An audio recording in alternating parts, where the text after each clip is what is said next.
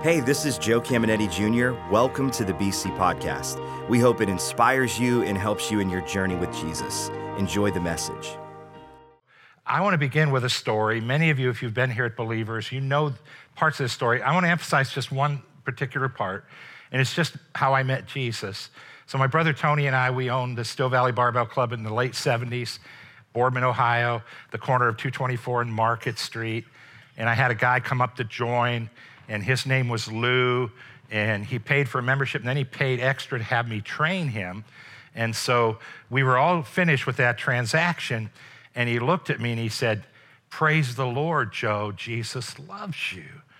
And I had walked, I, I, was at a place where I didn't even believe God existed, and the whole Jesus thing really ruffled my feathers. And I gave him some blankety blanks, and I said, Are you one of those blankety blank Jesus freaks? And he smiled and he said, Jesus loves you. And I said, I don't want to hear about this blankety blank Jesus. And he smiled and just walked away. He came up Monday.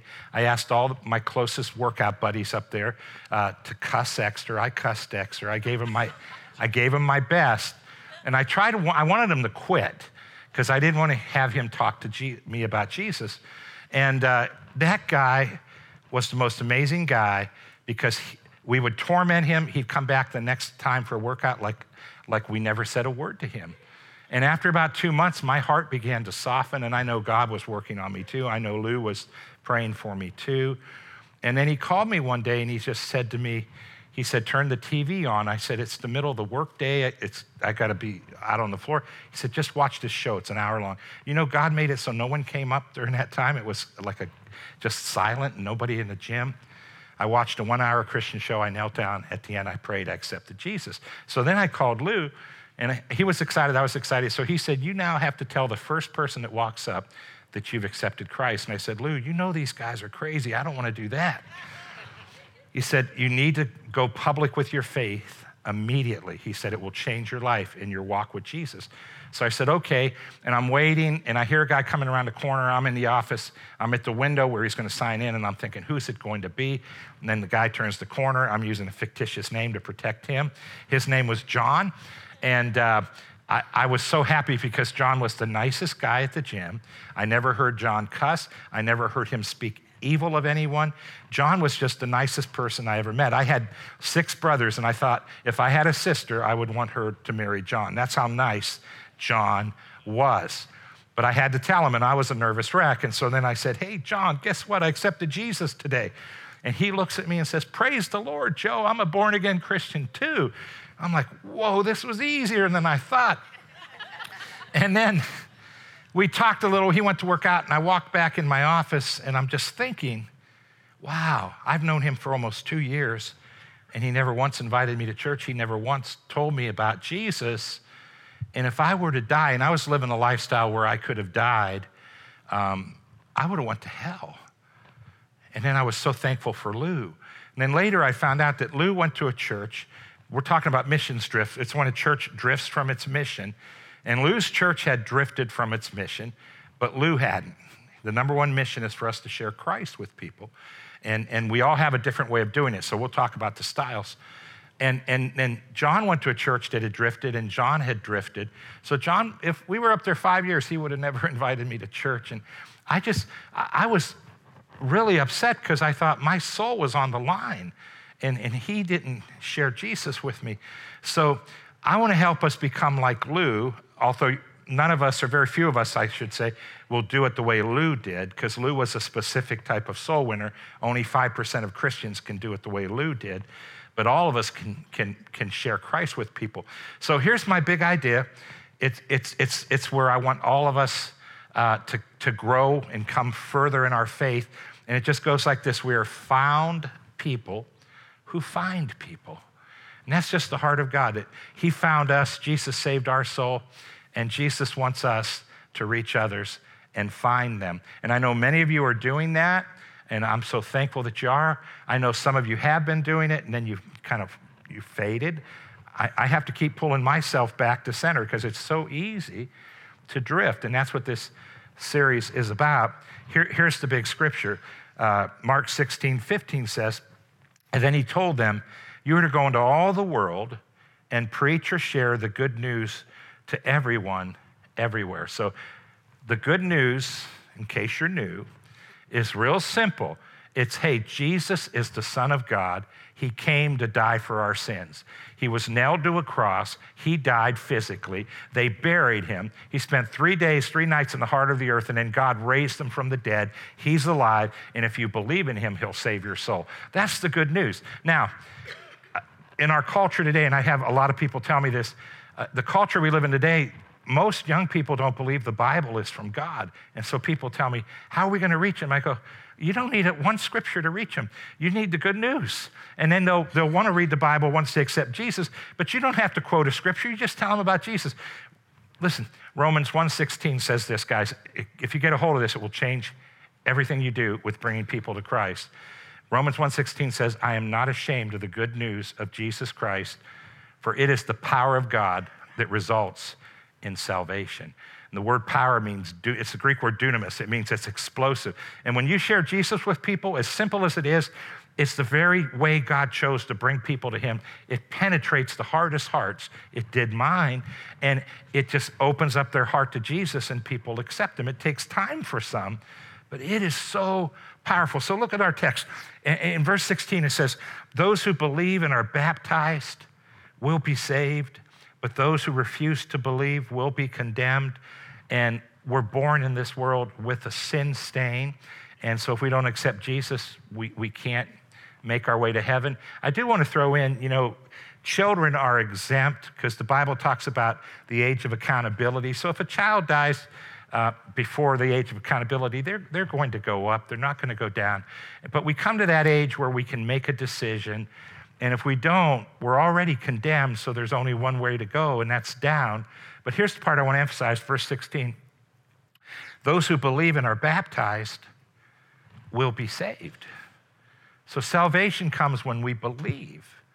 And notice how important baptism is and are baptized. Now, baptism doesn't save us, but it's so important that Jesus put it in the Great Commission. That's why I'm so shameless. Every weekend, you will hear me talk about water baptism. And you'll hear me say, hey guys, you may have been baptized as a baby like I was. Protestants and Catholic baptized babies. I was baptized as a baby. And you might have been baptized as an adult. But after you believe, that's when you need to be baptized again. And so I was baptized again. I still have my certificate from when I was baptized as a baby. And that's nothing wrong with that. It's precious. Keep it. But you have to believe and then be baptized. So here's our vision. And this is what we want to make sure we don't drift from. Churches drift from vision all the time. The number one vision of the church or mission is for us to share Jesus with people. The second one is to take people that accept Jesus and turn them into followers or disciples. And, and it's so easy to drift. We'll talk about that. But here's our, here's our vision we exist to see a city connected with God. That's why we exist as a church.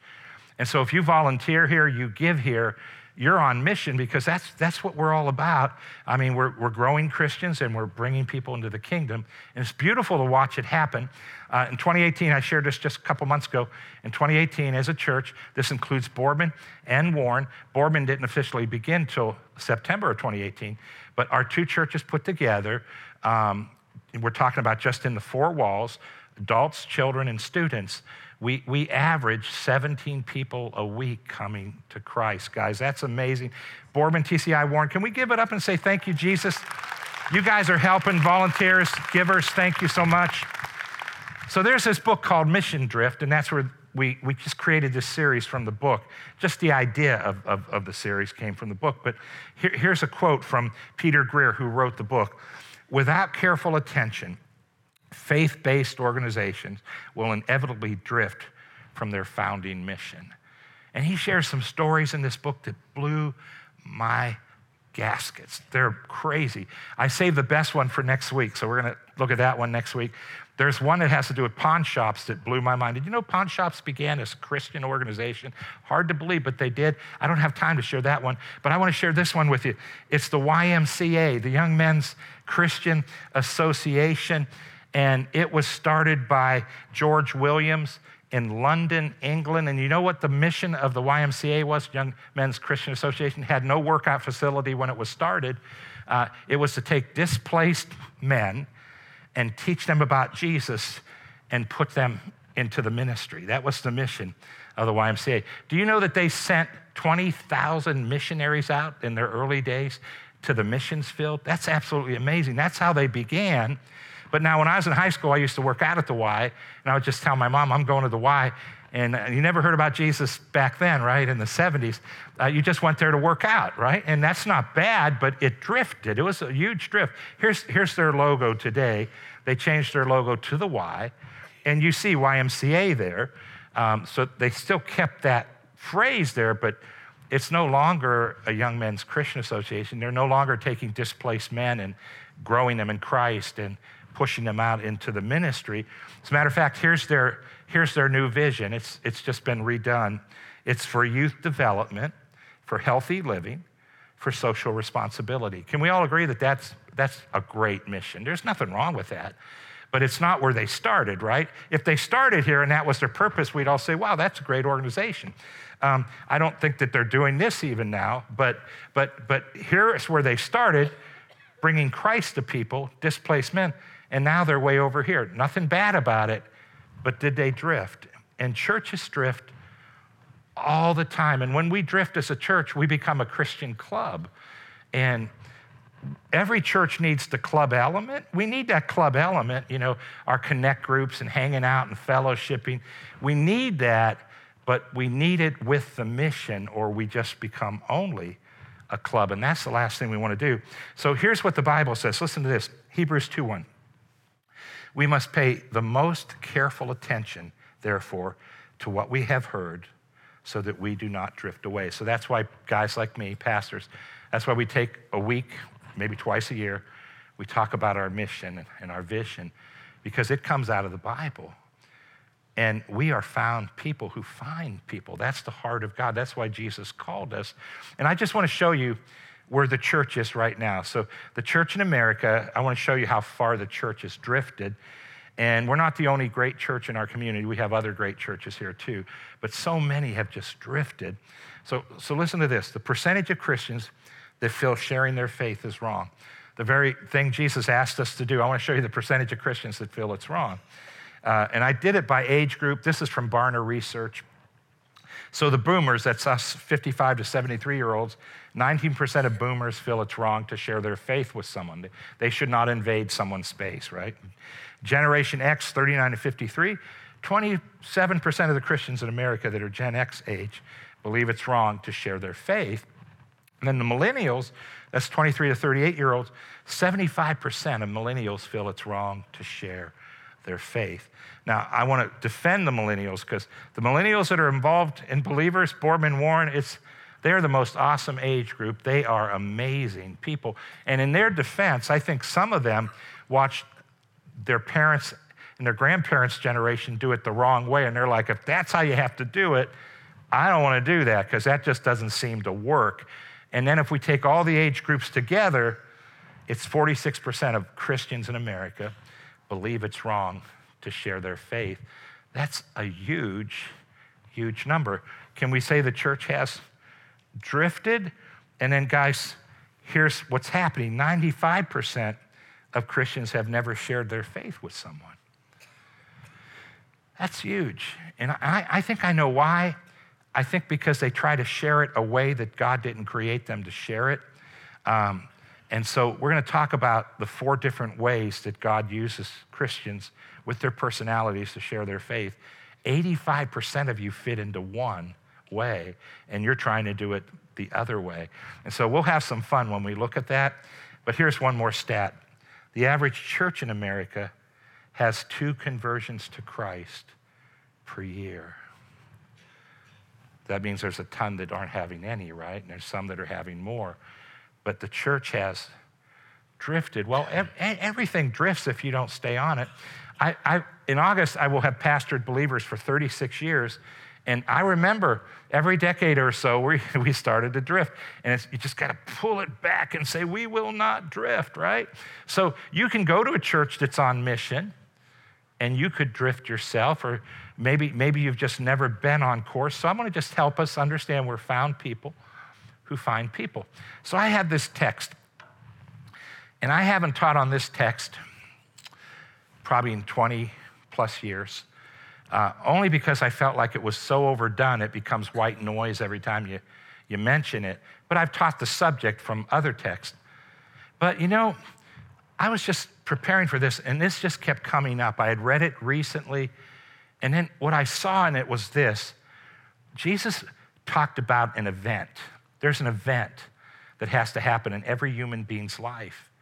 And if this event doesn't happen, they won't go to heaven. So we, got, we have to make sure that this event is something that is taking place, and you and I have to be aware of it. So I want to read the text and have a little fun with it. This is John 3, verse 1. Now there was a Pharisee, a man named Nicodemus, who was a member of the Jewish ruling council. That means he was a theologian in his religion, in the Jewish religion, and he was a leader. So he's not just a theologian, he's a high up leader. And look at, listen, listen to verse 2. He came to Jesus at night and said, Rabbi, we know that you are a teacher who has come from God, for no one could perform the signs you were doing if God were not with him. Now, the very fact he came at night means he didn't want the other Pharisees to know because the Pharisees hated Jesus and they were threatened by him. And he knew there's no way they could know. So he's being kind when he said we, because it's really just him. But he's saying, you know what, Jesus, I really feel you came from heaven. So his heart is open. And at this point, Jesus could have said, Nick, man, I really appreciate that I'm impacting your life. Thanks for sharing it. You made my week. He could have said something like that, but he, he had to talk about an event because no matter what he said, no matter what Nicodemus thinks, Jesus, you're cool, Jesus, you're really awesome, that doesn't get him to heaven. Jesus, I think you came from God, that doesn't get him to heaven. There's only one thing that will bring him to heaven. And that's why verse 3 reads like this Jesus replied, Very truly, I tell you, no one can see the kingdom of God unless they are born again. To see the kingdom of God, that's referring to heaven, you will never go into the pearly gates unless you're born again. This is an experience that has to happen in everyone's life. It happened to me when Lou shared with me, and then I knelt down in front of that TV that I watched that one hour show, heard the good news, and I prayed. It was an event. Now, we respond a little differently depending on who we are, because because Jesus said, He that's forgiven of much loves me much more. And he said, He that's forgiven of a little, they still love me, but not as much. And it just kind of goes like this if you're living a really crazy, sinful life, and Jesus comes into your life, you accept him. The darkness was so dark, he looks and feels even brighter, and you're just really excited. And so, people like me, we just come out of it just much more like, whoa, he saved my soul. And I had some brothers that were really good. Um, they were good guys. And so they loved Jesus, but they just, they didn't have that level of like, yeah, I've been let out of prison, that level. It's like, ah, I'm free. And that's a good feeling, right? And so we just came out a little different, but we both have served God, right? So Jesus says you have to be born again. And, and th- this language that he's using is so distinct that it blew Nicodemus's mind. And listen to his response. He says this How can someone be born when they are old? Nicodemus asked. Surely they can't enter a second time into their mother's womb to be born. That can't happen. So he knew Jesus was talking about a birth. And he's saying, Jesus, this doesn't make any sense whatsoever. I can't be born twice. But Jesus is referring to a spiritual birth. And I remember when I first came into the kingdom of God, this was talked about a lot and everybody I shared with, I'd ask them, Hey, have you been born again? And they go, What do you mean? And I'd say, Well, have you accepted Christ? Because when you do, it's amazing. Something happens inside of us, right? And that's what I said to all my friends and relatives. And it worked. I mean, I got them to thinking there's an event that has to happen in your life. So here, here's him like, I can't be born twice. And here's what Jesus said, verse 5. Jesus answered, Very truly, I tell you, no one can enter the kingdom of God, he's referring to heaven, unless they are born of water and spirit. Now, water is not water baptism. Remember, water baptism comes after your spiritual birth. He's referring to the fact a baby's in the womb for nine months, you know, then the water breaks and the baby comes out. So he's telling Nick, hey, you have to have your first birth. That's from your mama, right? But then he says you have to have a spiritual birth. And that's when you accept Jesus as your Savior. And he says you have to have both. So you have to be a human being, breathing, alive, and then you have to accept Christ. He says, and that's how you go to heaven. You have that born again experience. So Jesus goes on. This is a great chapter if you want to read it this week. And he says in verse 17, For God did not send his Son into the world to condemn the world, but to save the world through him. So Jesus came to save us. In verse 18, he's telling us how to be born again.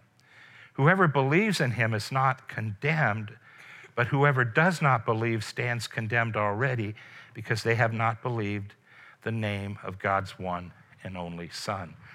When you see this for what it is, if someone doesn't accept Christ and have the born again experience, they can't go to heaven. So think about your loved ones. Think about the friends you have, the people you hang out with that you know they don't know Christ. You know because they won't talk about Jesus with you. They won't talk about the Bible. You know that they don't know him. If they knew him, they'd want to talk about him, right? They would never get mad if you talked about him. You know, if, if they're responding like I did to Lou, blankety blank, I don't want to hear that, you just know. Or if they're intolerant, you know they have not met him yet. So the idea is what do we do to bring them into the kingdom? Well, they have to hear the good news. It's the power of God. So, Romans 10 is a really cool chapter because it talks about that if you believe in your heart that Jesus raised, God raised Jesus from the dead, you confess with your mouth that He's Lord, you'll be saved. So that's why I always do an altar call in every service. I never know who's going to be listening. So I'm going to do an altar call because we're on mission, right? That's the mission. That's the mission. And, and so um, that's how it happens. And then Romans 10 goes on to say, but, but how can they believe unless they hear? And how can they hear unless someone shares? And how can they share unless they're sent? So this is, this is why we talk about these things. So the thing I want to make sure you and I understand is that all of us are called of God to reach as many people as we can possibly reach, but the way we reach them is going to be different. The first and most necessary thing is for us to have a heart for these people that if they don't meet Jesus, they don't get to spend eternity in heaven. And eternity is really, really a long time. And we want them to meet the Christ. And I know you do, I do. So the question is, how do you do it? Can I start out by saying this? You're not, you're not going to do it every week. There's people you love, and you have to wait for open doors, so you live the life in front of them. Remember what I said about John, uh, the guy at the gym? I would have went to church if he invited me because I just thought, what a, I couldn't say no to him. He was just too nice a person. And, and I, I probably would have went if he invited me, but he never even thought about inviting me. But you live your life, you pray, you look for an open door. And then let me just share these four different styles with you. Here's the first one the finger pointer, and that's Peter. And finger pointers, here's what they do they can go up to the front door of a house, total stranger, knock on the door, and the person answers the door and they say, where do you think you'll go if you were to die today? And if the person says heaven, they'll say, Well, why will you go to heaven? And it's just a way to find out if they really accepted Jesus. That's a finger pointer. Only 5% of Christians are finger pointers, but most of us think that's the only way that you can do it. So you're like, I can't do that. It's like, ah, I'll never do that in my life. And so, well, you don't have to do it that way. Here, here's the second, the second type. Uh, it's an arm opener. And this is Matthew. And Matthew was the tax collector. Remember after he accepted Jesus? He, he had a party that very night. And so he has this ability to just say, Come to my house, come to my house. And, and then what did he do? He brought Jesus to talk. He said, I don't know how to share this stuff. I'm going to have Jesus share it. And we have people in our church doing this. There's some arm openers I heard about in Boardman. I'm so proud of you guys. They're just inviting people over to the house. Then they have my son Joe Jr. come over and share, and they're getting people saved. And it's just absolutely amazing. It's just an arm opener. Some, some of you are comfortable with that. And Then we have uh, and only 5% of you are arm openers, by the way. Then we have back, back patters. That's Barnabas in the Bible. And, and that's just someone that affirms. They have a high mercy gift. And they're just like, they, they, anybody that's down and out, they're like, oh man, you can do it. Come on. And I, I have no ability. My mercy on a test I took was three out of a 100. So I have, everything I do is because I just make it a task. I have zero mercy. So I'm like, Come on, get up and walk. Do something, man. Come on. And so these guys are 5% of us. They're like, mm, they're soup kitchens. They're doing all these things. 5% of us. So that's 15%. Here's 85% of you. I call it the hand grabber. Philip was a hand grabber. And it's just like, hey, my church has been changing my life. Man, the worship at our church is so cool. The pastor's okay, but the worship's really amazing. And you know, just for the worship, just come for the worship. And and and just you just just say, come, come. It's easy to do. You can't do it every week. You wait for your time. You know, Easter's great. You know, Christmas uh, or a new series. Hey, this series, I think it will really help you. Come, come. And listen to this. This is how Philip did it. John 1:45 Philip found Nathanael and told him, "We have found the one Moses wrote about in the law, the Old Testament, and about whom the prophets also wrote, Jesus of Nazareth, the son of Joseph." So translated, he said, this is what Nathanael heard.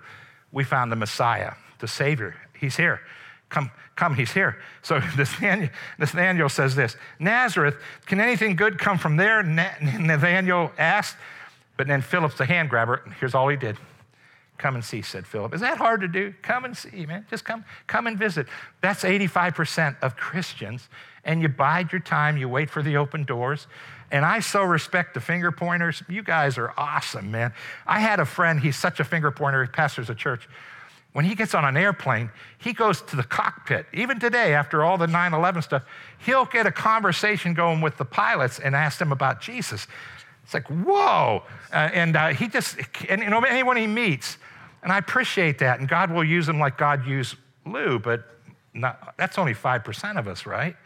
So I want to share just, just some cool stats with you. Uh, we said this last week at the offering, Boardman and Warren. The highest attended service of the year is Easter. That's Lifeway Research. Then Christmas, and then Mother's Day.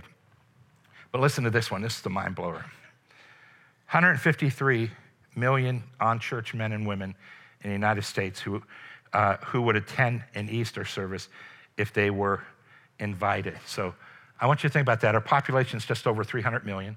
Half of us in America say, I'm not going to church on a regular basis or I don't go at all. But if someone invited me to an Easter service, there's something about Easter that's so powerful. I would, I, I would go. I'd go. Isn't that amazing? So there's a lot of people waiting. And then I love this last stat 86% of people say they started attending church because they were invited by a friend. Your invite's powerful. This is a great book, The Inviting Church. It's, it's so powerful. So, guys, if you're new here, you're part of a church that is doing everything in its power to stay on the first mission. We exist to see a city connected to God. We are found people who find people, go into all the world. I'm trying my best today to motivate and encourage and also empower us to say, hey, I, I, can do this out of my personality. This is something I can do. And so I believe God is one of the things I see in this message is how good God is. Aren't you glad He found you? Can we thank Him for finding us and then trusting us to find others? It's amazing. It's amazing.